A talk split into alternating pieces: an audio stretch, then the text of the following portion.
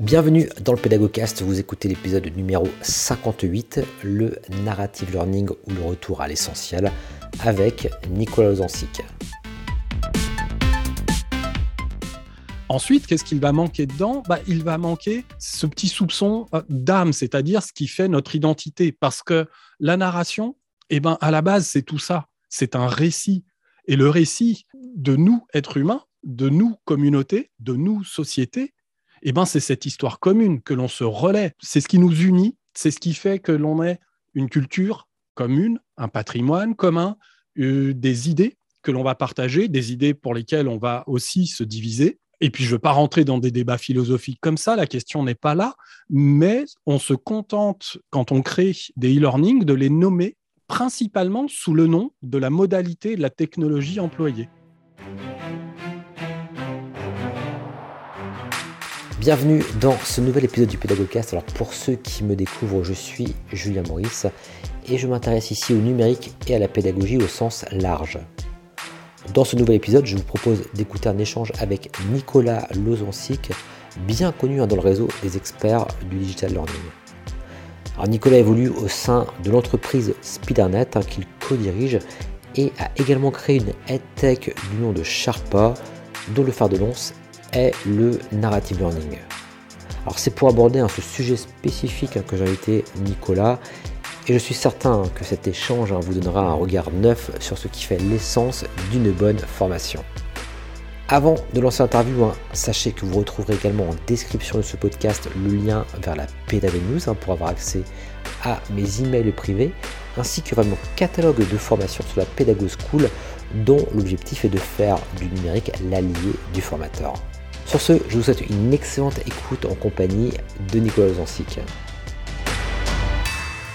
Salut Nicolas, très heureux de t'avoir. Salut Julien.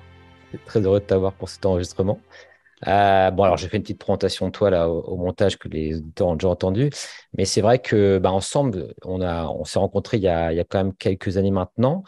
Et euh, d'ailleurs, pour les personnes que ça intéresse, on avait enregistré, on en parlait juste avant l'enregistrement, un, tout un podcast en fait qui s'appelait Et crié en fait, où on, justement on abordait toute cette thématique des, euh, des podcasts, enfin de l'enregistrement audio. Et euh, donc j'encourage vraiment les auditeurs à, écouter ces, épisodes qui sont encore d'actualité. On, parle assez technique d'ailleurs, mais d'outils qu'on utilise encore aujourd'hui. Hein. D'ailleurs, le, micro que j'ai là, c'est toi également qui me l'avais conseillé voilà, pour, la petite histoire et je te remercie. Et euh, juste, je parle de ça parce que c'est vrai que tu as, un parcours assez, euh, assez intéressant. À la fois, moi, je te définirais comme quelqu'un, euh, un peu comme un, artisan, on va dire, dans le bon sens du terme, du digital d'une manière générale. Et, plus spécifiquement sur des questions qui, moi, me passionnent parce qu'on a eu l'occasion d'échanger là-dessus, sur le podcast, mais également beaucoup sur la vidéo mobile. Ça, c'est quelque chose sur lequel tu travailles beaucoup. Et aujourd'hui également, euh, bah, maintenant tu t'intéresses également à ce qu'on appelle, enfin ce, ce qu'on peut appeler le narrative learning. Alors j'imagine que tout cela quelque part euh, est lié finalement. Et euh, peut-être que ma première question, ce serait justement, est-ce que tu es d'accord un petit peu avec la, description que je fais d'un petit peu de toi, cet artisan du, du, digital et de tout ce qui va être multimédia te convient? Et justement, est-ce qu'il y a une, cohérence finalement à la fois dans le podcast, de vidéo mobile et le narrative learning? Ouais, j'aime bien l'expression d'artisan. Mmh euh, parce que parce que c'est un petit peu comme ça qu'on on aime aussi valoriser le travail qu'on fait au quotidien, qu'il que, qu'il s'agisse de ce que je propose, euh, que je propose également avec plusieurs, euh, plusieurs collègues, dont, dont, une que, que, je vais nommer, hein, Elena, que, que l'on retrouve régulièrement sur les réseaux sociaux, dans des échanges que je, je peux avoir avec elle en tout cas qui nous sont mutuels. J'aime bien un mot mais passé à l'esprit, un autre qualificatif, c'est celui de vagabond mhm. aussi, parce que ça me permet de faire le lien avec cette volonté de chercher un lien entre les activités que tu as nommées, mhm. le podcast, la vidéo et la narration. Et plusieurs personnes me demandent ou me font la remarque en me disant Ah oui, tiens, tu es passé à la narration désormais. Et j'essaye de leur expliquer, alors je vais essayer de le faire en mhm. respectant ce que je promets à chaque fois que, j'essaye de l'expliquer, c'est de faire court. Mhm. Parce que effectivement, c'est pas du tout nouveau. En réalité, dans l'activité euh, que je peux mener avec, avec plusieurs de mes collègues, ça nous renvoie presque à nos débuts. Très vite, on a fait comme tout le monde, comme tout le paysage du digital learning, on a foncé à la recherche, tête baissée, à la recherche d'outils. Pas fondamentalement à la recherche d'outils miracles, comme on pourrait l'espérer, peut-être comme on pourrait le qualifier, ou si on porte quelques jugements quant à la démarche de, certains ou certaines qui aujourd'hui vont aller chercher des outils qui, à la limite, feraient tout tout seul.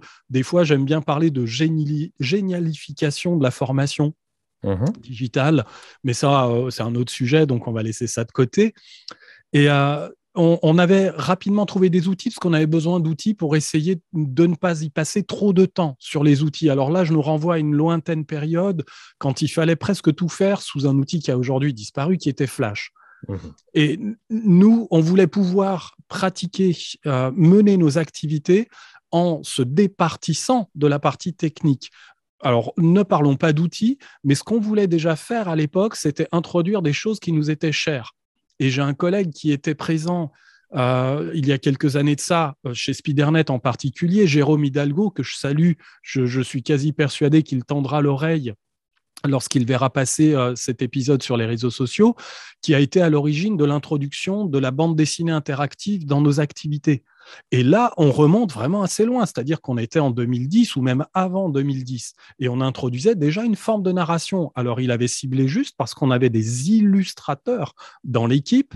J'ai une collection euh, un peu trop importante, elle occupe un peu trop de mètres carrés chez moi de bande dessinée, donc on était déjà dans bah, des narrations qui nous parlaient, qui nous passionnaient par ailleurs. Et euh, c'est pour ça que je parle aussi de vagabondage, parce que eh bien, Jérôme était amateur de bande dessinée, comme je le suis, comme Gaël, euh, chez nous, qui est illustrateur, l'était à l'époque et l'est toujours, à ce titre d'ailleurs, euh, mais non, il ne faut pas que je dévoile un secret, je me tais. Et, de fil en aiguille, on s'est dit, mais évidemment, c'est la façon aussi dont on va proposer à nos clients eh bien, de proposer leur contenu de formation. Tu vois, j'essaye de ne pas trop rapidement utiliser euh, certains, certains mots pour, euh, pour ne pas tout mélanger. Mais mhm. très vite, on, a proposé ça parce que ça nous correspondait, c'était notre identité et c'était un mode narratif. C'était comment je rends votre contenu totalement inintéressant, comment je le rends intéressant.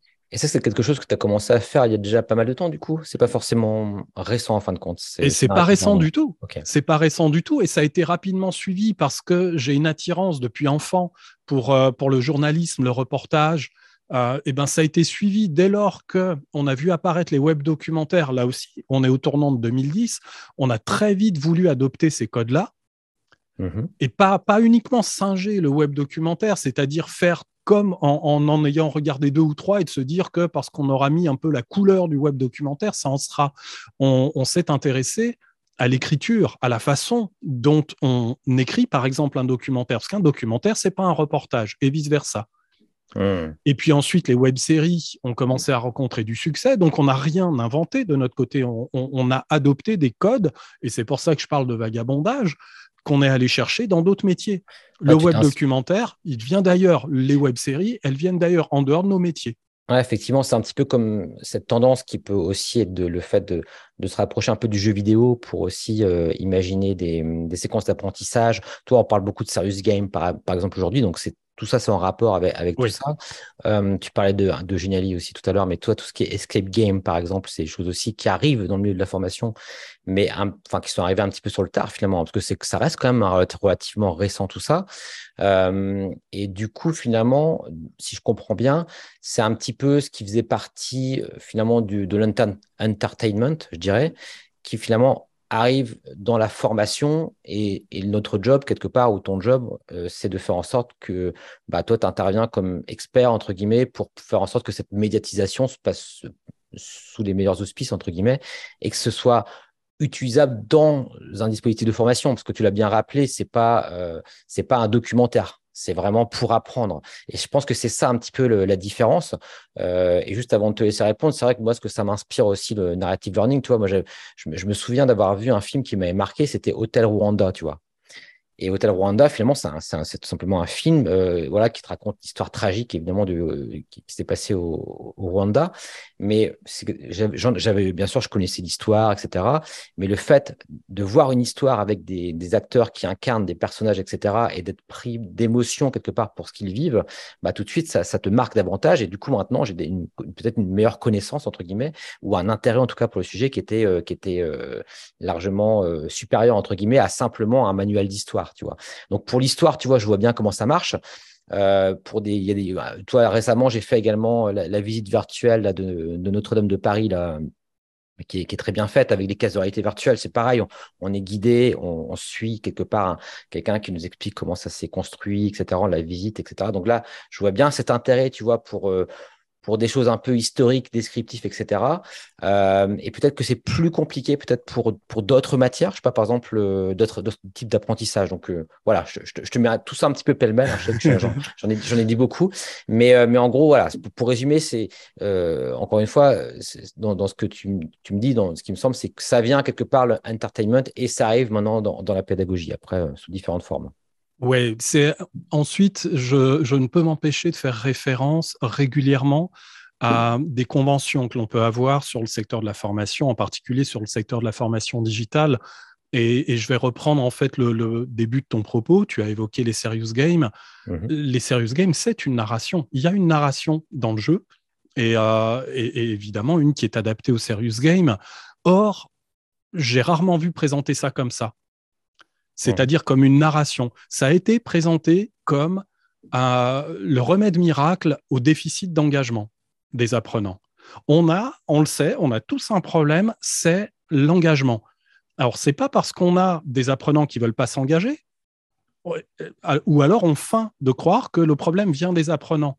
Et lorsqu'on va réellement porter le regard sur le problème, c'est-à-dire sur nous-mêmes, c'est-à-dire sur la programmation de formation que l'on propose à nos apprenants, Mhm.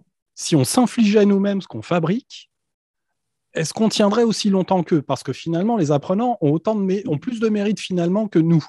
Enfin, tu vois, je force un peu le trait, c'est un peu caricatural et même un peu provocateur, mais euh, encore une fois, je le dis de temps en temps sur les réseaux, en rajoutant plein de smileys pour pas passer pour un provocateur et, être uniquement comme ça, enfin, dans justement une provoque gratuite le e-learning, le digital learning a mauvaise réputation. Mhm. Penchons-nous dessus. Euh, pourquoi? Pourquoi? Parce qu'on a, entre autres, et ça c'est ma conviction, ce déficit que je vais encore qualifier de narration au sens le plus général du terme, et puis restons là-dessus, parce que sinon on va commencer à aller peut-être chercher un jargon, une terminologie qui nous éloigne du propos principal qui est le nôtre, de savoir ce que ça peut apporter à la formation, pour nous embarquer ensuite sur les nuances et les subtilités qu'on va trouver dans toute cette grande famille où on finira par distinguer le récit de la narration, puis euh, d'aller euh, d'aller euh, cacher sous, sous un tapis de storytelling, etc., etc. Et finalement, bah, je, rejoins ta question terminale, c'est-à-dire est-ce qu'on peut tout, traiter? Qu'est-ce qu'on peut traiter avec, avec, en intégrant finalement ce mode-là eh bien ça aussi, c'est un réflexe que l'on a dans la formation digitale, mais pas que, dans plein de métiers. On se demande où le mobile learning est le plus adapté. On se demande où le micro-learning est le plus adapté. On se demande à quel moment il est bon de faire un e-learning. Et, évidemment, en fonction des réponses ou des conventions, c'est-à-dire de ce que pense la majorité ou de ce qu'aura établi la majorité, on en fera un dogme, pour ainsi dire. Euh, et puis, on va figer évidemment ces lignes-là et d'une entreprise à l'autre, d'une école à l'autre, on fait tous la même chose. Alors, ensuite, qu'est-ce qu'il va, qu'est-ce qu'il va manquer dedans? Bah, Il va manquer ce petit soupçon euh, d'âme, c'est-à-dire ce qui fait notre identité. Parce que la narration, eh ben, à la base, c'est tout ça. C'est un récit. Et le récit de nous, êtres humains, de nous, communauté, de nous, société, eh ben, c'est cette histoire commune que l'on se relaie. Je ne vais pas dire de, père en fils ou de mère en fille, etc., etc. Mais c'est ce qui nous ce qui nous unit, c'est ce qui fait que l'on ait une culture commune, un patrimoine commun, euh, des idées que l'on va partager, des idées pour lesquelles on va aussi se diviser. Et puis, je ne veux pas rentrer dans des débats philosophiques comme ça, la question n'est pas là, mais on se contente, quand on crée des e-learning, de les nommer principalement sous le nom de la modalité de la technologie employée. C'est-à-dire que ça ne veut rien dire. Faire un micro-learning ne veut strictement rien dire d'autre que me laisser à peu près entendre quel outil j'ai utilisé, sous quelle forme je vais rendre le truc. À la fin, c'est comme un rapid learning, c'est comme un serious game, c'est comme un, autre module d'e-learning, c'est un PDF qui est rendu joli, ou un PowerPoint. On met plein de pictos et puis on écrit même des articles sur LinkedIn pour dire à quel point le picto euh, permet d'enlever du texte parce que l'image veut dire. Euh, enfin, pardon, je caricature encore. Tu vois, il y a. Hmm. Il y a des choses comme ça qui, bah, qui vont remonter, mais encore une fois, c'est plus de, c'est plus d'une quinzaine d'années de, de frustration aussi qu'on peut éprouver quand on est du côté des créateurs de contenu, à voir ces idées balayées côté client parce que bah, il y a des prises de risques qu'il faudrait envisager parfois qui ne le sont pas parce que nous, quand on voit les contenus qu'on nous demande ensuite de mettre en forme pour que ça devienne des contenus pédagogiques, on se dit waouh, mais c'est impossible. Enfin, mmh. c'est impossible. On ne tient pas trois minutes devant, devant tout ça. Il faut trouver le moyen de le mettre en situation, de le mettre en vie pour qu'on ait envie de le suivre, quitte à le saucissonner en plein d'épisodes, je vais parler d'épisodes pour utiliser bah, la terminologie des séries, et faire en sorte de, bah, de garder l'attention, et pas l'engagement, mais de garder l'attention des apprenants. Mais c'est vrai que c'est un sujet qui est, super vaste, comme tu le dis, on pourrait, euh, comment dire, là on est vraiment dans le domaine de, de, la pédagogie, mais encore une fois, on pourrait très vite déborder sur des tas de domaines, donc c'est compliqué de de, parler vraiment du narrative learning ou du narrative euh, tout, simplement de manière globale. Mais si vraiment on, se focalise sur le, son apport dans, dans la pédagogie, je dirais, toi, quand tu le présentes, ou en tout cas quand tu présentes un peu cette, cette modalité, je ne sais pas si on peut l'appeler comme ça, mais euh, qu'est-ce que, je dirais, pour quelqu'un qui ne connaît absolument rien, euh, c'est quoi un petit peu ton argumentaire pour lui dire, ben voilà, ça va te permettre d'améliorer ta formation parce qu'on va utiliser telle ou telle méthode ou telle ou telle, je sais pas, par exemple l'incarnation, je sais pas. Est-ce que tu, est-ce que tu as comme ça, un, on va dire un, pitch entre guillemets à présenter à des personnes qui ne connaissent pas grand-chose entre guillemets?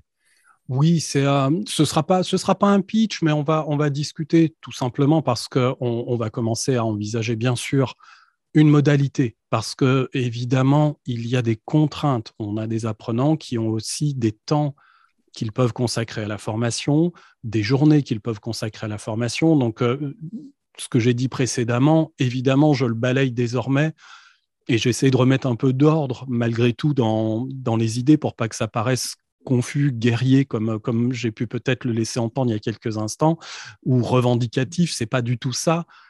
Évidemment, il y a des contraintes et des critères. Ensuite, on ne parle toujours que de la même chose, c'est-à-dire de situations que l'on a vécues, que l'on va vivre et que l'on vivra à titre professionnel.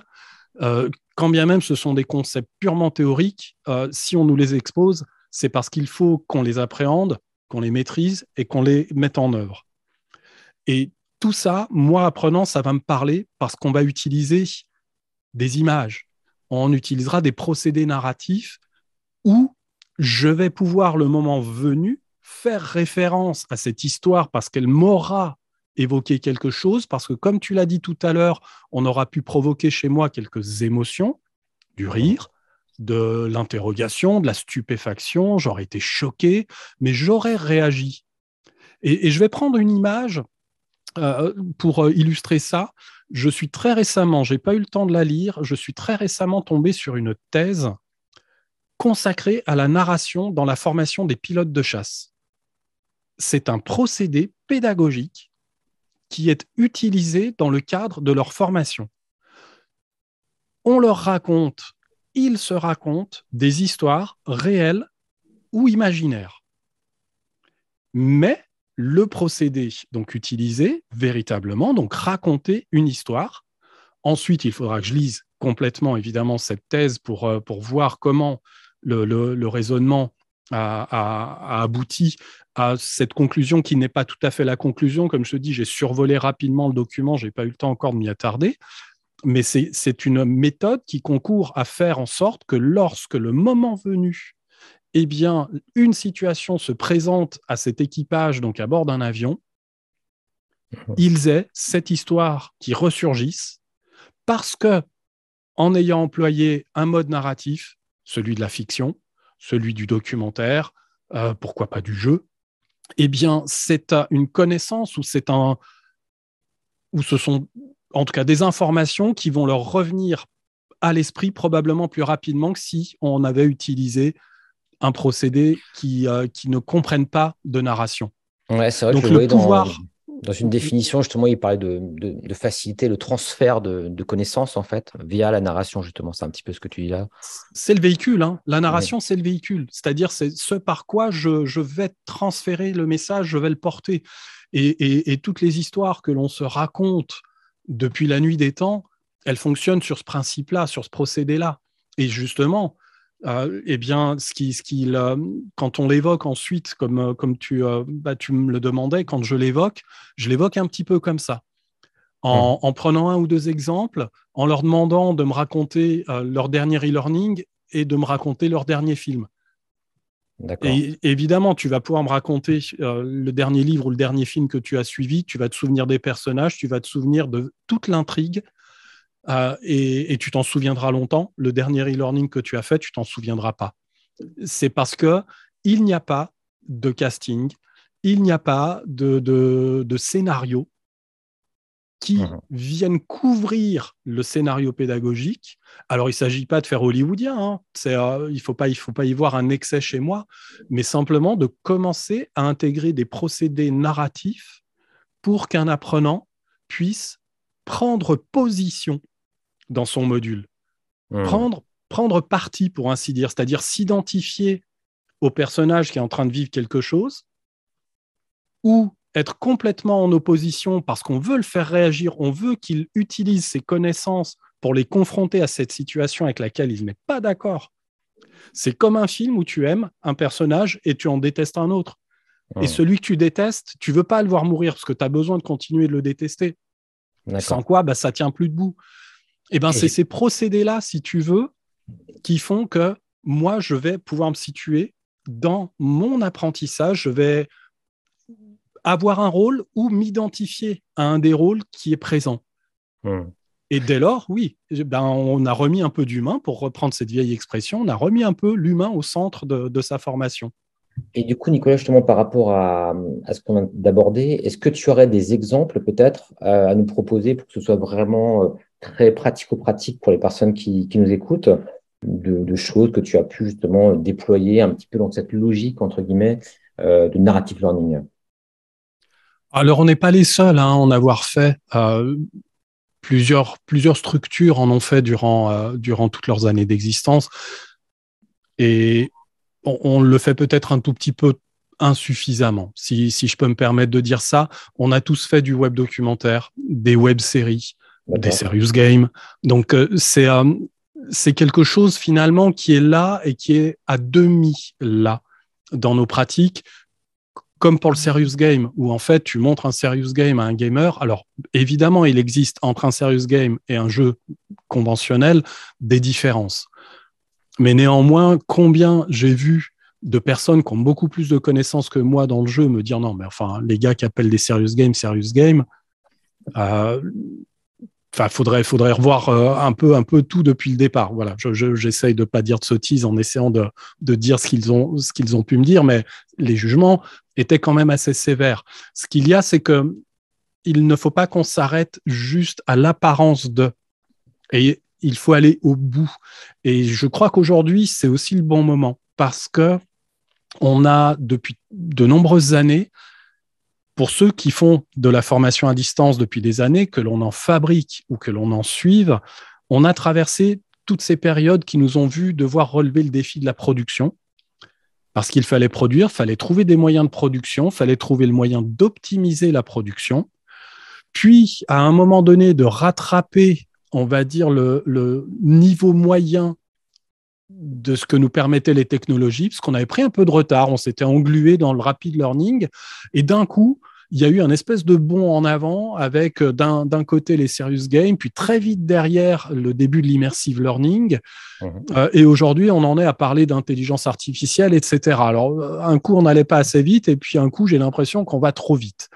Et nombreux, de nombreuses personnes m'interpelle et, j'imagine que toutes celles et ceux qui parlent de narration également sur les réseaux se font interpeller en, s'entendant dire vous avez raison. Alors, bon, il n'y a aucun mérite à avoir raison de dire que euh, mettre de la narration dans un récit, parce que la formation est un récit, euh, c'est pas faux euh, et c'est utile. Seulement, aujourd'hui se pose le problème de la façon d'y aller. Et là, je vais raconter une toute petite anecdote qui remonte, si je dis pas de bêtises, à peut-être 2011 ou 2012. À cette époque-là, il y avait plusieurs personnes dont le nom était euh, tournait beaucoup sur les réseaux sociaux, dès lors qu'on s'intéressait d'un côté au web documentaire, mais aussi à certains serious games, voire à ce que l'on appelait dans la presse, dans le journalisme, les news games. Parce qu'il il en a existé, puis il continue d'en exister. Et ce sont ces personnes-là qui, les premières, ont commencé, en tout cas à ma connaissance, à utiliser ces procédés, c'est-à-dire le jeu, le documentaire, pour faire évoluer un métier que l'on prédisait comme étant euh, proche de disparaître, hein, c'est-à-dire, euh, enfin, pas un métier, mais en tout cas dans la forme dans laquelle il s'exprimait, c'est-à-dire la presse papier, elle était en péril, etc., etc. Et, c'est pour ça que ce sont des populations qui, eh bien, qui se renouvellent grandement et qui sont précurseurs d'un tas de courants. Et parmi ces gens-là, il y avait Florent Morin, qui est toujours à la tête d'une structure qui s'appelle euh, The Pixel Hunt. Donc, c'est une structure en France. Et moi, j'avais fait sa connaissance via réseau interposé parce que je m'intéressais au web documentaire et ça me parlait. Et j'avais envie à cette époque que plusieurs de mes collègues soient aussi mis un petit peu au parfum de cette modalité. Puis j'étais entré en contact avec lui pour qu'il vienne dispenser des formations chez nous. On s'est rencontrés sur Paris, on déjeune ensemble, on discute. Il me demande des petits renseignements sur la nature des structures qui sont celles qui font du digital learning. Et puis je lui explique un petit peu comment on est constitué et comment on travaille. Et c'est là qu'à un moment, il bloque, il, il s'arrête et, euh, il me dit, mais attends, tu es en train de m'expliquer que vous écrivez des mises en situation, vous écrivez des dialogues, vous créez des personnages. Et en fait, c'est qui? C'est le concepteur pédagogique multimédia qui écrit ça mmh, euh, et, rassure-moi, le concepteur pédagogique multimédia, évidemment, il est formé pour ça. Il est formé au même titre qu'un auteur. Donc, c'est quelqu'un qui fait un double métier, qui est concepteur pédagogique multimédia, mais qui est auteur. Bon, ok, voilà, c'est euh, si tu veux, puis après je, m'arrête là, on a discuté, mais euh, c'est cette difficulté que l'on a. Effectivement, ouais, parce que c'est vrai qu'on parle beaucoup de digital learning manager, par exemple, mais quand même, c'est un petit peu le, pendant d'ingénieur pédagogique dans les, dans les écoles. Aujourd'hui, oui. Mais toi, typiquement, moi, je suis euh, ingénieur pédagogique. Enfin, c'est mon métier depuis un, depuis un bout de temps déjà. Euh, mais je ne me considère pas comme un, un auteur euh, qui fait de la narration, tu vois, typiquement. Donc, donc, finalement, toi aussi, ce que tu recommandes dans les institutions, en quelque sorte, c'est d'avoir des professionnels vraiment, pour le coup, tu penses que c'est un métier vraiment qui manque? Et, ma, deuxième question, c'est est-ce que justement des organismes de formation ont vraiment dans leurs équipes des, euh, des personnes qui font de la narration? Est-ce que ça un, nom également, ce, ce métier-là, qui sont vraiment là full-time à travailler avec eux? Eh bien, soit effectivement, tu peux, si tu peux te permettre ce luxe, intégrer, parce que c'est aussi l'identité de ta structure que de, que de construire des, des, contenus pédagogiques qui intègrent considérablement de la narration, parce que c'est, c'est peut-être pas toujours indispensable. Mmh. Parfois, on a besoin simplement d'évoquer des petits concepts, des définitions très courtes. On fait un podcast de deux minutes un, petit monologue euh, voilà, d'une minute trente, deux minutes. On utilise deux, trois ressorts narratifs malgré tout. On introduit un peu d'humour euh, et, et, on se crée un personnage, histoire quand même de ne pas être complètement insipide, et ça marche. Donc à petite dose, on peut même, entre guillemets, l'improviser dans nos structures. Il suffit euh, eh bien, de prendre pour exemple des choses que l'on trouvera sur Internet. prendre exemple ne veut pas dire copier. On peut s'inspirer et puis commencer à essayer de, bah, de progresser petit à petit. Et si vraiment, vraiment, on considère que c'est le nerf de la guerre, oui, on peut intégrer un auteur dans l'équipe, on peut faire appel à des freelances là-dessus, on peut monter soi-même en compétences. Et euh, ça fait des années, enfin, comme je le disais, moi, ça fait des années que je bosse là-dessus, c'est-à-dire sur l'intégration de l'ensemble des narrations, en tout cas celles qui me parlent. J'ai toujours fait l'aveu que j'étais peu sensible au jeu et peu attiré par le serious game. Et de surcroît, parce que dans le digital learning, en fait, on en a fait euh, une espèce de pirouette euh, pour générer de l'engagement. Non, si je fais un serious game, c'est pour jouer, pas pour m'engager. Enfin, si, dans l'absolu, je m'engage, in fine, mais c'est d'abord pour jouer et, euh, apprendre en jouant. Enfin, voilà, c'est toujours ce, petit subterfuge qui, m'a dérangé dans le serious game et qu'on peut redouter par ailleurs hein, pour d'autres modalités. C'est vrai partout. C'est vrai aussi pour l'escape game, tu vois, typiquement. Euh, moi, c'est une modalité, euh, j'en ai beaucoup entendu parler, j'ai également participé euh, même à la réalisation de certains escape games, mais ça ne me parle pas forcément énormément déjà de base, bizarrement. mais je pense qu'après, on a, on a, des affinités aussi en fonction de son profil, quelque part. Euh, mais par contre, ce qui est intéressant, c'est que tu vois, typiquement, les escape games euh, que j'ai pu expérimenter ou sur lesquels j'ai pu travailler, bah, souvent, c'est l'enseignant, finalement, qui avait ce rôle de d'imaginer l'histoire, finalement, qui, qui, va avec son, escape game. Alors, avec plus ou moins de succès, on va dire. Mais je pense que, tu vois, ces enseignants-là, ils n'ont pas forcément eu de formation pour le coup. Et c'est peut-être quelque chose qui serait intéressant de, de, de, mettre en place aussi pour. Euh, parce qu'on on forme aujourd'hui, tu vois, les, enseignants à dans l'usage du numérique, tu vois, pour à, monter en compétence sur le digital, etc., pour animer des classes virtuelles, des choses comme ça. Mais c'est vrai que j'ai pas forcément encore vu beaucoup de, de formation dans le domaine de la narration pour le pour l'enseignement. Est-ce que tu penses que c'est quelque chose qui, qui, pourrait justement fonctionner ou c'est un besoin qui, est prégnant euh, Et d'ailleurs, est-ce que ça existe déjà? Tu, tu en connais, toi? Est-ce que tu en fais d'ailleurs? Est-ce que tu, as, tu animes des formations comme ça? Bah, alors là, je suis en train justement de finir de les mettre en place et je suis à deux doigts de lancer une communication là-dessus parce que j'ai travaillé dessus et j'ai cherché également des outils pour permettre euh, de, de, bah, de, créer des vrais, euh, de vrais exercices type à l'occasion d'une formation avec des outils qui soient réutilisables. Mmh et, et, qui ne viennent pas de n'importe où. Donc, euh, je me suis rapproché d'une société italienne et puis je communiquerai ça en, en, en temps voulu, évidemment, sur les réseaux. J'organiserai des webinaires pour faire découvrir l'outil Évidemment, il y a d'autres outils pour ça. Et oui, ça s'apprend parce que quand euh, il faut évidemment intégrer, on va dire la base, c'est ce qu'on voit passer partout sur les réseaux sociaux.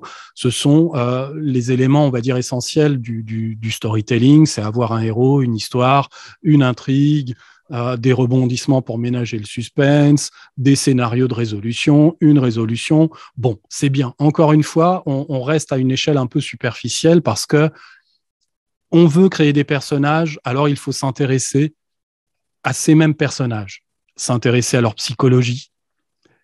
Parce que, encore une fois, on a une cible qui doit prendre position face à un discours. Quand je suis face à un film, je suis jamais neutre, sauf si c'est un gros navet.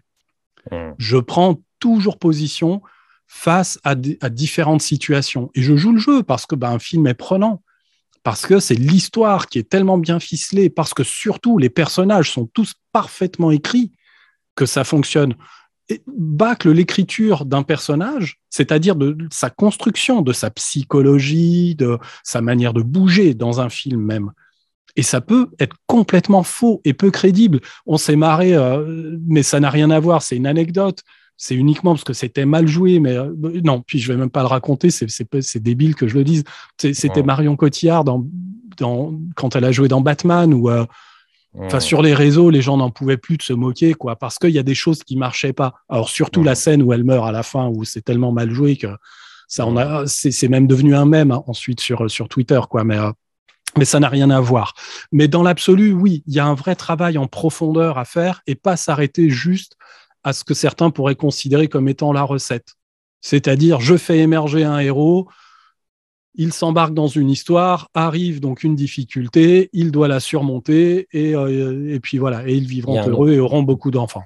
Objet magique, etc. C'était une méthode de narration. Tu te rappelles du nom de cette méthode-là Justement, il y en avait une que j'avais expérimentée, moi, quand, quand je, à l'époque, j'étais formateur BAFA, et je sais qu'on formait les, les, personnes pour, pour ce genre de choses. Mais je me rappelle plus du nom. Mais effectivement, il y avait, il y avait un temps limite, etc., pour construire une histoire avec un objet magique, un héros. Euh, euh, oui, c'est le monomythe. Euh, c'est ce qu'on appelle le monomythe que l'on attribue à Joseph Campbell. Mmh D'accord. Qui, soi-disant, aurait compilé des, des, centaines, si ce n'est milliers de lectures partant des mythes les plus anciens de notre civilisation pour en arriver jusqu'à des écrits très récents. Et euh, on aurait ce voyage initiatique du héros, mmh, Qui, euh, qui serait une espèce de formule magique euh, à laquelle se référer. Alors on peut parfaitement s'y référer, mmh. évidemment, et j'en parle à l'occasion de la formation. Ensuite, il n'y a, pas, a pas que cette méthode-là d'écriture, il y en a évidemment d'autres. On ne va pas avoir toujours un, un, héros à qui il arrive moult moult hmm. péripéties avec, euh, avec un ange gardien, avec euh, face, à, face à cet ange gardien un démon et ainsi de suite. Enfin, un démon, enfin, voilà, quelqu'un qui s'oppose à lui, son ennemi, etc.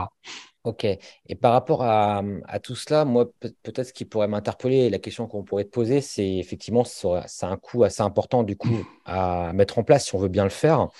Et euh, du coup, est-ce que tu penses que c'est quelque chose qui s'adresse plus peut-être, euh, en tout cas vraiment le narrative learning euh, tel qu'on l'aborde là, aux, plutôt aux entreprises avec des moyens importants, ou est-ce que ça toucherait, selon toi également, tous les enfin, toutes les institutions, comme par exemple des écoles, des universités, qui peut-être ont moins de moyens à investir sur chaque cours, je dirais? Eh ben, tout le monde peut, peut, le faire. Se raconter des histoires, tout le monde peut le faire. Construire mhm. une histoire euh, seule ou à plusieurs, tout le monde peut le faire. Mhm. Et, et, typiquement, nous, dans notre domaine, par exemple, du digital learning, c'est enfin d'arrêter euh, cette, cette fuite en avant vers les technologies mhm. parce qu'elles seraient toutes, d'un point de vue marketing, la promesse soit de meilleurs résultats, soit d'un meilleur ancrage, soit euh, d'un meilleur engagement. Alors évidemment, euh, ça, doit nécessairement euh, porter des fruits, parce qu'on a quand même que des gens sérieux et qui bossent, quoi. Qui, qui sont pas juste là pour raconter. Enfin, je voudrais pas laisser entendre que, que c'est du pipeau, et je le pense pas en plus. Mais c'est simplement de aussi maintenant inviter ce procédé-là qui existe pédagogiquement parlant, que nous, dans le digital learning parce qu'on est, on penche quand même très très très sévèrement du côté des technologies, on, ne voyait plus parce qu'on penchait trop. Et, Il faut découpler en quelque sorte la technique de la méthode entre guillemets ou, de la, pédagogie. et, le, et, le, succès du podcast, euh, s'il doit rencontrer un, vrai succès euh, intégral, viendra aussi de ça, parce que très vite le, le podcast a commencé à trouver pas mal, pas mal de, on va dire, de partisans, parce que c'était un moyen simple de produire des ressources.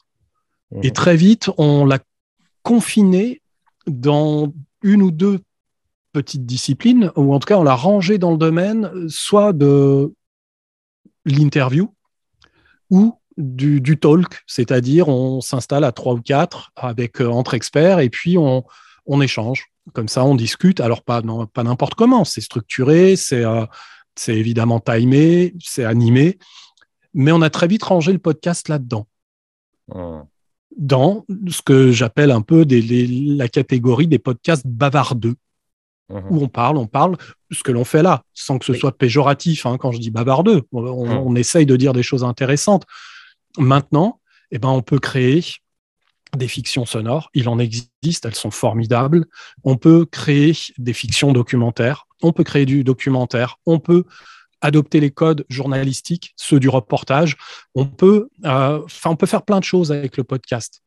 On peut aussi travailler sur des temps euh, parfois plus longs. Tu, parce que, parce que évidemment, il me vient à l'esprit le fait que je n'ai pas euh, parlé du journalisme narratif, qui est une méthode qui a été mise en place il y a plusieurs décennies de ça en arrière où, pour ne pas se contenter d'un récit superficiel, c'est-à-dire le récit du reportage, je me rends sur place, je fais très vite 4-5 interviews, je rentre euh, tout compilé et il faut que mon article sorte le lendemain.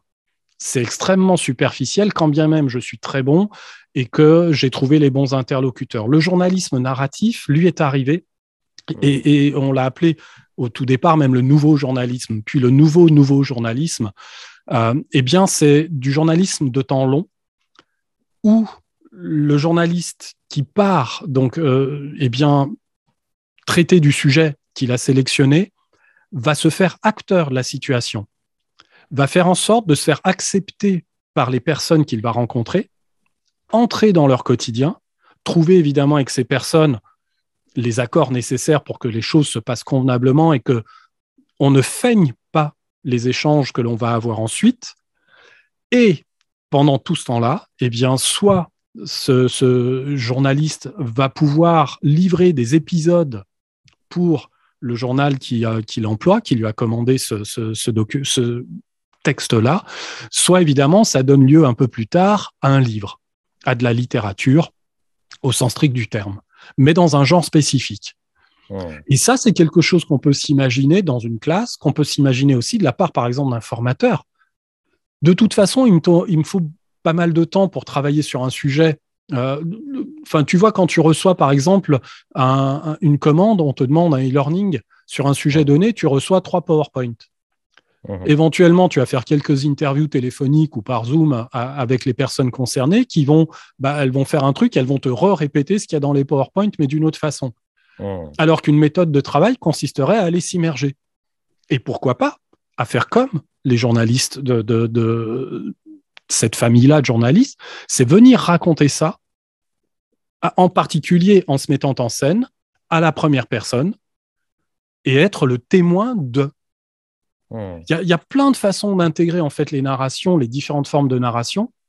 Là, j'en ai mélangé quelques-unes et je me prends même un peu les pieds dans le tapis, mais on a parfaitement eh bien, cette possibilité de surcroît parce que, en plus, on va pas avoir besoin de rajouter des confettis partout. On a déjà l'histoire. Donc, on n'a pas besoin de faire joli, d'utiliser des templates graphiques en veux-tu, en voilà. C'est pour ça que je citais le podcast il y a un instant mais on, a des outils qui nous permettent de raconter des histoires. Euh, zut, ça y est, son nom m'échappe, mais il y en a un qui était apparu il y a quelques temps euh, sur les réseaux, et puis son, je ne sais plus, quelqu'un d'autre l'a relayé récemment, moi qui. D'accord. Il y a un outil, un petit outil euh, en plus gratuit qui s'appelle Moi qui, si je dis pas de bêtises, et qui, qui permet bah, d'utiliser un petit procédé narratif ultra simple en termes de constitution d'écran, mais qui me permettra de prendre plus de temps aussi pour construire une narration et faire en sorte que eh bien, je, garde l'attention que j'aurais su faire naître. Donc finalement, un conseil en quelque sorte, c'est de pas trop être focus même sur l'aspect technique, comme tu le dis, parce que bon, on pourra, on peut utiliser tout ce qu'on veut finalement. Euh, de, tu t'as parlé des podcasts, même l'écrit tout simplement. Un enseignant peut simplement peut-être euh, mettre en place ce genre de, procédé avec simplement de bien sûr. euh, de la vidéo pourquoi pas s'il veut mais c'est pas forcément obligatoire. Euh, c'est vraiment plus vraiment l'idée de la volonté de vouloir le faire en quelque sorte. Mettre un petit peu les, mains dans le cambouis de la narration entre guillemets se former peut-être un petit peu à, certaines quand même techniques entre guillemets. Mais mais aujourd'hui en tout cas à la limite il n'y a pas forcément de prérequis euh, je dirais, pour peut-être pour entrer dans, ce paradigme, on va dire, si, je si on peut utiliser ce, terme-là. Euh, mais, mais en tout cas, ce qu'il semble, c'est que c'est quand même quelque chose qui, qui, commence à émerger. Peut en parler notamment des escape games, des, des, des serious games, etc. Mais euh, notamment également avec l'émergence toi, de des casques de réalité virtuelle. On voit de plus en plus, ça aussi, la narration qui commence à, à, prendre le pas sur, sur des dispositifs de formation. Et je pense qu'il euh, il y a un avenir quelque part qui se dessine, qui semble quand même être, porté vers là. Donc, euh, à mon avis. Complètement, y compris pour l'immersive, hein, euh, puisque si je dis pas de bêtises, en tout cas, moi, j'ai vu passer deux livres sur le sujet, mmh sur la narration dans un contexte immersif parce que c'est une forme d'écriture qui va avoir évidemment, qui va partager plein de gènes, si, je peux me permettre de le dire comme ça, avec plein d'autres formes de narration, mais il y a des codes hein, qui lui sont spécifiques du fait justement qu'on soit dans un univers à 360 et que l'on soit en mesure aussi de reproduire parfois des gestuels, des mouvements, tout un tas de choses qui, eh bien, qui, qui vont engager pas seulement l'esprit, on va dire, de l'apprenant, mais qui va aussi engager son corps. Ouais, puisque je trouve intéressant aujourd'hui aussi, c'est euh, il y a à la fois ce côté euh, un peu tech entre guillemets euh, qu'on utilise pour engager les apprenants. Tu vois, il y a eu un petit peu cette fascination pour l'audio, la vidéo. Je me rappelle, quand j'étais étudiant, c'était les où il y avait des, pour apprendre les langues, d'un coup, on avait plein de multimédia, etc., des, tas de choses comme ça. Mais on s'est rendu compte qu'au bout d'un moment, il y a une lassitude aussi des apprenants sur les supports, même multimédia, entre guillemets. Et peut-être que là, on va assister peut-être à un retour aussi euh, à ce qui aussi simplement euh, euh, permet d'être focus sur quelque chose et la narration, simplement le fait d'être pris dans une histoire et de vouloir euh, bah, savoir qu'est-ce qui va se passer, vouloir aller au bout, incarner un personnage. Et ça, finalement, c'est pas des moyens techniques.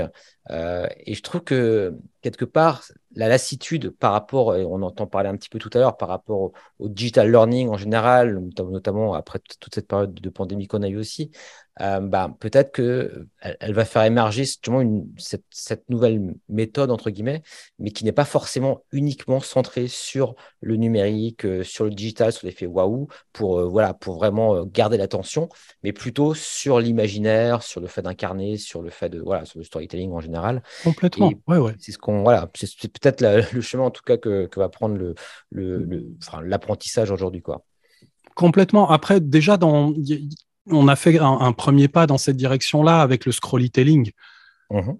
Il y a eu quelques outils qui ont existé, certains existent encore aujourd'hui. Il y en a un qui se prépare du côté de la Norvège, qui, à mon avis, s'il arrive, parce que ça fait longtemps que je vois de la com autour et que je vois des, petites démos qui circulent sur les réseaux, un outil qui aurait en plus des performances techniques absolument remarquables, eh bien là, on a euh, quelque chose qui va nous permettre de réintégrer de la narration. Comme on peut l'observer par exemple dans les articles du New York, Times que, j'ai pu partager, que d'autres ont partagé sur les réseaux sociaux, où on voit cet effort, encore une fois, qui est fait par des équipes d'un côté de rédaction, de concert et avec la complicité de leurs équipes techniques. Là, pour le coup, euh, au New York Times, ce sont les équipes de RD qui ont planché avec des journalistes sur la façon de retranscrire donc euh, un article un discours, un reportage qui hmm. permettent de dérouler ce récit. Et le sens de lecture d'un livre, si c'est de tourner des pages, le sens de lecture d'Internet, c'est pas de cliquer sur le bouton suite, c'est de faire défiler et de faire défiler. Et le scrollytelling nous, nous rapproche de la narration en cela que déjà, on revient sur le sens de lecture. Et, c'est déjà plus cohérent. Et on, passe notre temps à scroller c'est le sens de lecture conventionnel.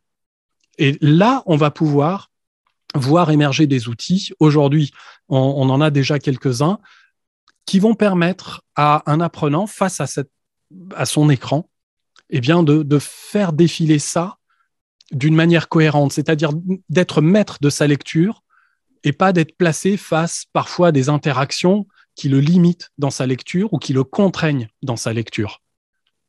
On a hérité, hein, on a hérité de l'époque des DVD, des CD, des DVD éducatifs. Hein. C'est-à-dire euh, ces, trucs rectangulaires qui euh, s'adaptent à mon écran euh, et qui ne débordent ni sur les côtés ni vers le bas. Mais, on parle d'une autre époque et, on a déjà pris en fait un mauvais pli dès le départ dans, la formation digitale il y a plus de 20 ans de ça, c'est qu'on a adopté ces codes-là. Alors peut-être que c'était très difficile de faire autrement à l'époque, mais on a hérité d'autres écrans. On a hérité d'écrans devant lesquels il n'y avait pas de clavier, d'écrans un peu finis, si je peux me permettre. Quoi. Là, on a un écran infini avec Internet. Et c'est pas la même chose. C'est pas la même chose. C'est euh, et donc il y a, une narration qui est aussi propre aux technologies de l'internet et la formation en fait partie. Et il y a une certaine grammaire entre guillemets. Euh. C'est une grammaire. Ok, ça marche, super intéressant en tout cas. Et puis je vais me permettre une citation avant que je l'oublie à mm. propos du récit et elle est de Roland Barthes. Euh, donc voilà, on peut accorder un peu plus de crédit, je crois, à Roland Barthes qu'à moi, mais qui dit euh, le récit est présent dans le mythe, la légende, la fable, le conte, la nouvelle, l'épopée, l'histoire, la tragédie, le drame, la comédie, le pantomime, le tableau peint, le vitrail, le cinéma, les comics, les faits divers, la conversation, etc., etc. De plus, sous ces formes presque infinies, le récit est présent dans tous les temps, dans tous les lieux, dans toutes les sociétés. Il n'y a pas, il n'y a jamais eu nulle part aucun peuple sans récit. Toutes les classes, tous les groupes humains ont leur récit. Hmm. Euh, c'est une évidence hein, de lire ces lignes comme ça, c'est une évidence. Et, euh, et voilà, l'idée, c'est de simplement prendre le temps de se poser et de se dire, OK, j'ai des contenus à proposer à des apprenants comment je le fais de la manière ben, qui soit la plus partagée, la plus partageable, mais aussi en même temps la plus sincère et la plus honnête, c'est-à-dire comment je suis honnête par rapport à mon public. Et quelque part, c'est quelque chose d'inscrit, je dirais, dans nos gènes, si je peux m'exprimer ainsi aussi. Mais tu vois, je pense notamment à l'Odyssée d'Homère, par exemple, c'était un petit peu le manuel euh, qui était à l'époque, euh, entre guillemets, utilisé pour euh, tous les apprentissages. Enfin, je ne suis pas forcément spécialiste hein, de, cette époque lointaine, mais. mais oui, puis dont la forme et la structure a été reprise par la suite. Et puis, il y a, y a mm. plein, plein d'écrits, évidemment, du temps des philosophes grecs. Je crois que mm. c'est la tragédie également, qui, qui, qui, est une analyse des structures de, discours théâtral. Enfin bref, on, on, pourrait y passer ouais, du temps. Mais c'est vrai que c'est un sujet, euh, en tout cas, super intéressant et je suis vraiment content que tu aies, pu venir euh, nous en toucher quelques mots parce que je pense qu'on est peut-être au, au, départ finalement de, cette peut-être tendance qui va être une tendance de fond. Euh, et on le voit, c'est pas, c'est pas, c'est difficile à, à, décrire tellement c'est, vaste finalement. Hein, tu vois, on a parlé à la fois de, de, de technique, aussi de technologie. Tu vois, c'est euh, il y a le côté euh, aussi, ben là, on, parle du côté historique de, la chose, mais, mais c'est vrai que en tout cas, c'est une tendance qui me semble qui, va être une tendance de fond. Et euh, je serais vraiment curieux de, voir comment, par la suite, les, aussi les établissements d'enseignement, tu vois, typiquement des écoles d'ingénieurs, des universités ou autres, vont s'en emparer aussi. On voit qu'ils se sont emparés des skate games, des serious games, etc. On va voir si ça va continuer un petit peu dans ce sens-là. Euh, et peut-être, euh, est-ce que tu voulais, euh, parce qu'on va, on va conclure tranquillement peut-être cet échange, est-ce qu'il y avait quelque chose qui, te semblait important peut-être de rajouter, si on avait oublié quelque chose oh, c'est, J'ai envie de dire que c'est un petit point de vigilance. j'avoue hein, que ça fait, finalement, je remonte avec cette mise un peu en évidence dans, dans la nature de l'offre, parce que c'est comme ça que je structure, moi, mon offre de podcast, de vidéos, de création de contenu, de formation de formateurs quand je les forme à animer une classe virtuelle, je leur demande de, se mettre en scène et de, faire en sorte qu'ils aient une scène sur laquelle évoluer au même titre qu'ils le font en salle. C'est pas possible d'avoir quelqu'un qui semble inanimé de l'autre côté de son écran. Ça peut pas marcher. On l'a toléré parce qu'on était sous cette contrainte, mais on sait que ça ne tiendra pas. Et il faut pouvoir se reconstituer un espace, une scène, un lieu dans lequel se déroule l'histoire. J'ai juste une crainte parce que bah, tout ça, il y a eu aussi beaucoup de frustration pendant des années où j'ai vu se déconstruire des projets qu'on avait faits malgré l'accord qu'on avait reçu, des, projets parfois certains hein, euh, jetés à la poubelle parce que quelqu'un ne comprenait pas pourquoi on n'avait pas été droit à l'essentiel avec un comédien sur fond vert, des mots-clés et des pictos. Bon, c'est voilà, c'est souvent des personnes qui arrivent un peu tard dans le projet, souvent des managers un peu un peu perchés, euh, voilà, qui comprennent pas parce qu'ils n'ont pas envie de comprendre. C'est souvent ça. Donc ces frustrations-là, quelque part, après, je vais prendre une autre image pour pas pour pas euh, paraître aigri non plus. Mais je je voudrais pas qu'on fasse comme on l'a fait pour le Serious Game, c'est-à-dire qu'on aille chercher la recette sans la repenser directement auprès du marketing. Le marketing a parfaitement réussi son emprunt au jeu pour, les, pour créer des serious games et pas que des serious games et, à des fins qui sont euh, celles qu'il visait. Le storytelling est parfaitement maîtrisé par le marketing à des fins qui sont les leurs. Et il ne faudrait pas que nous, formation, parce que nous n'avons pas la même finalité, nous allions emprunter le storytelling tel qu'il est pratiqué par le marketing. Moi, j'ai pas envie, dans une formation, de te raconter que tu es le plus beau, que si tu suis bien la formation, tu seras le roi du monde, que tu auras euh, une lignée euh, glorieuse et euh, puissante, etc., etc. Le marketing a un truc à te vendre. moi aussi en formation. un, petit peu le, fameux copywriting qui, qui est issu de ça. J'ai quelque chose à te vendre. Enfin, c'est une promesse que je te fais en formation, si on veut utiliser le terme de vente mais voilà, enfin, c'est, euh, on, voilà, on s'adresse aussi à d'autres finalités, à, un public qui est le même, hein, la, même cible que, que, le marketing, etc., et d'autres messages. Ce sont des personnes qui passent en formation. Ils doivent être surpris de retrouver parfois les mêmes recettes avec les mêmes mots, les mêmes discours. Et c'est peut-être pour ça qu'ils accrochent pas à tout tout le temps. Et prenons, prenons un peu le temps en formation, oui, de se dire que tout ce que l'on a comme contenu de formation, c'est une histoire, qu'on le veuille ou non parce qu'elle se déroulera tôt ou tard quelque part. Et, ben, mettons-la en scène, cette histoire, pour l'intérêt que ça va susciter auprès des apprenants. C'est vraiment pour enfin, l'intérêt au sens strict du terme. Ça va les intéresser parce que ça leur parle, ou ça parle de leurs collègues, ou ça parle de celui qui, dont ils occupent aujourd'hui la place, qui était là avant eux, qui a pris sa retraite, euh, ou ça leur parle de leur, du métier qu'ils aimeraient faire plus tard, enfin, de la direction qu'ils voudraient adopter mais c'est voilà d'aller interpeller euh, un peu, un peu, enfin, l'esprit de l'apprenant quelque part en le faisant réagir. Hmm. Et en le faisant réagir, ben, il, il réagira. Quoi. bah, super, super. Non, mais c'est, euh, je trouve que ça, je trouve que ça ouvre entre guillemets les chakras, si je peux parler ainsi. Mais c'est vrai que c'est un, un, sujet qui est ultra vaste, mais aussi ultra important. Et je pense que bon, bah, j'espère que ça aura permis au moins aux auditeurs de, on va dire, de, toucher un petit peu du doigt euh, bah, cette thématique hein, qui, finalement, on n'en parle peut-être pas assez, qui, euh, qui, est essentielle, qui encore une fois n'est pas forcément techno-techno, euh, techno-centré en quelque sorte, hein, qui, qui, peut se faire avec des, avec des bouts de ficelle, avec du texte, avec de l'audio, avec de la vidéo, avec ce qu'on veut. ça, ça peut ajouter une petite touche à vos formations qui va vraiment pouvoir faire la différence. Il y a ce côté aussi incarnation, il y a ce côté, comme tu dis, mise en scène, des choses comme ça qui sont vraiment essentielles. Et je pense que simplement de se poser la question, de pas forcément, entre guillemets, euh, idéaliser euh, la chose, mais de, de, dire, bah, tiens, est-ce que je vais pas pouvoir faire une petite séance avec euh, ces, cette, ces petites méthodes en plus, ces petites touches Eh bien, simplement, voilà, d'y penser, je pense que déjà, ça, ça peut faire le job. Et puis, bah, si vous voulez aller peut-être encore plus loin là-dessus, bah, voilà, comme tu dis, il y, a peut-être, il y aura peut-être des offres de formation dans, dans, le domaine pour, pour progresser aussi. Et juste par rapport à ça, peut-être juste pour, pour conclure par rapport à ça, toi, toi ce que tu comptes lancer, ce serait à peu près dans, dans quel délai à peu près pour, ces, pour les formations ah bah, C'est imminent, hein, si ce n'est pas, si c'est pas mmh octobre, c'est début novembre et euh, avec des offres qui sont des formations ponctuelles ou des accompagnements hein, sur les projets, euh, ou alors prendre un peu plus le temps, c'est-à-dire sur des formats de type boot, euh, bootcamp, pardon, mmh. de, pouvoir s'inscrire sur une durée un tout petit peu plus longue, plus fractionnée mais plus longue, pour, pour progresser petit à petit, prendre le temps aussi de se tester de son côté, de faire des exercices, de faire des expériences, de revenir et d'avoir des échanges donc avec l'équipe qui les encadrera.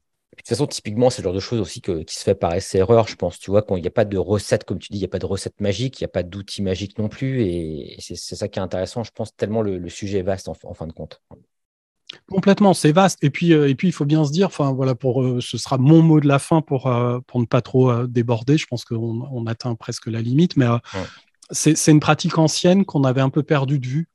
Et, elle porte même un nom, puisqu'on parle, euh, par exemple, on a, on a parlé de computer-based training hein, mhm. pour euh, l'apprentissage assisté par ordinateur, mais euh, il a toujours existé ce qui s'est appelé le narrative-based training. Ça, ça a toujours existé. On l'a un peu perdu de vue. On a l'impression que c'est un truc qui se veut un peu nouveau, alors que non, c'est quelque chose qui remonte doucement parce qu'on en a peut-être un peu marre aussi de finalement de cette surenchère perpétuelle de la techno. Il y a dix ans, on n'avait pas assez d'outils. Aujourd'hui, il y en a trop. Mmh. quelque part, on va, on va plus épurer maintenant les choses et revenir à l'essentiel. Concentrons-nous sur l'essentiel, c'est-à-dire le message. Le message. Qu'est-ce que j'ai à dire? Qu'est-ce que je dois faire passer? Eh ben, écoute, ce sera une excellente conclusion, je trouve, pour cet épisode. Merci encore à Nicolas euh, d'être venu. Et puis, euh, je pense que je, te réinviterai à nouveau parce que c'est à chaque fois un plaisir pour moi aussi de, pouvoir échanger avec toi. Et puis, bah, écoutez, hein, pour, euh, pour les auditeurs, euh, bah, ce, que, ce que je propose, c'est qu'on mette ton contact éventuellement euh, LinkedIn, par exemple, hein, en, lien. Et éventuellement, bah, si jamais ce podcast sort au moment où tu auras déjà peut-être une offre à proposer par rapport à tout ça, ce sera intéressant également, pourquoi pas de le mettre en lien. N'hésite pas, Nicolas, si tu as des liens également à me transmettre sur un petit peu les méthodes dont on a parlé. Même il y avait Roland Barthes, par exemple, des choses comme ça. Donc, je pense que ça pourra aussi intéresser les auditeurs. Voilà, merci encore hein, pour, euh, pour ta venue et puis ben, excellente euh, journée à tous et je vous dis à très bientôt hein, pour un, un nouveau Pédagogcast. merci Julien, c'était un plaisir, à bientôt. Et voilà, c'est terminé. Hein. Merci d'avoir écouté cet épisode jusqu'au bout. Pour rappel, si vous souhaitez aller plus loin avec moi dans le développement de vos compétences technopédagogiques, vous pouvez retrouver toutes mes formations sur la Pédago School. N'oubliez pas également de vous abonner à la Pédago News pour recevoir mes emails privés et rester informé de mon actualité. Vous retrouvez tous les liens en description. Enfin, si vous voulez me faire plaisir, un petit 5 étoiles sur Apple Podcast me permettra de référencer encore mieux cette émission pour la faire découvrir à un maximum de pédagogues. Voilà, c'était Julien Maurice et je vous dis à très bientôt dans un nouvel épisode du Pédagogcast.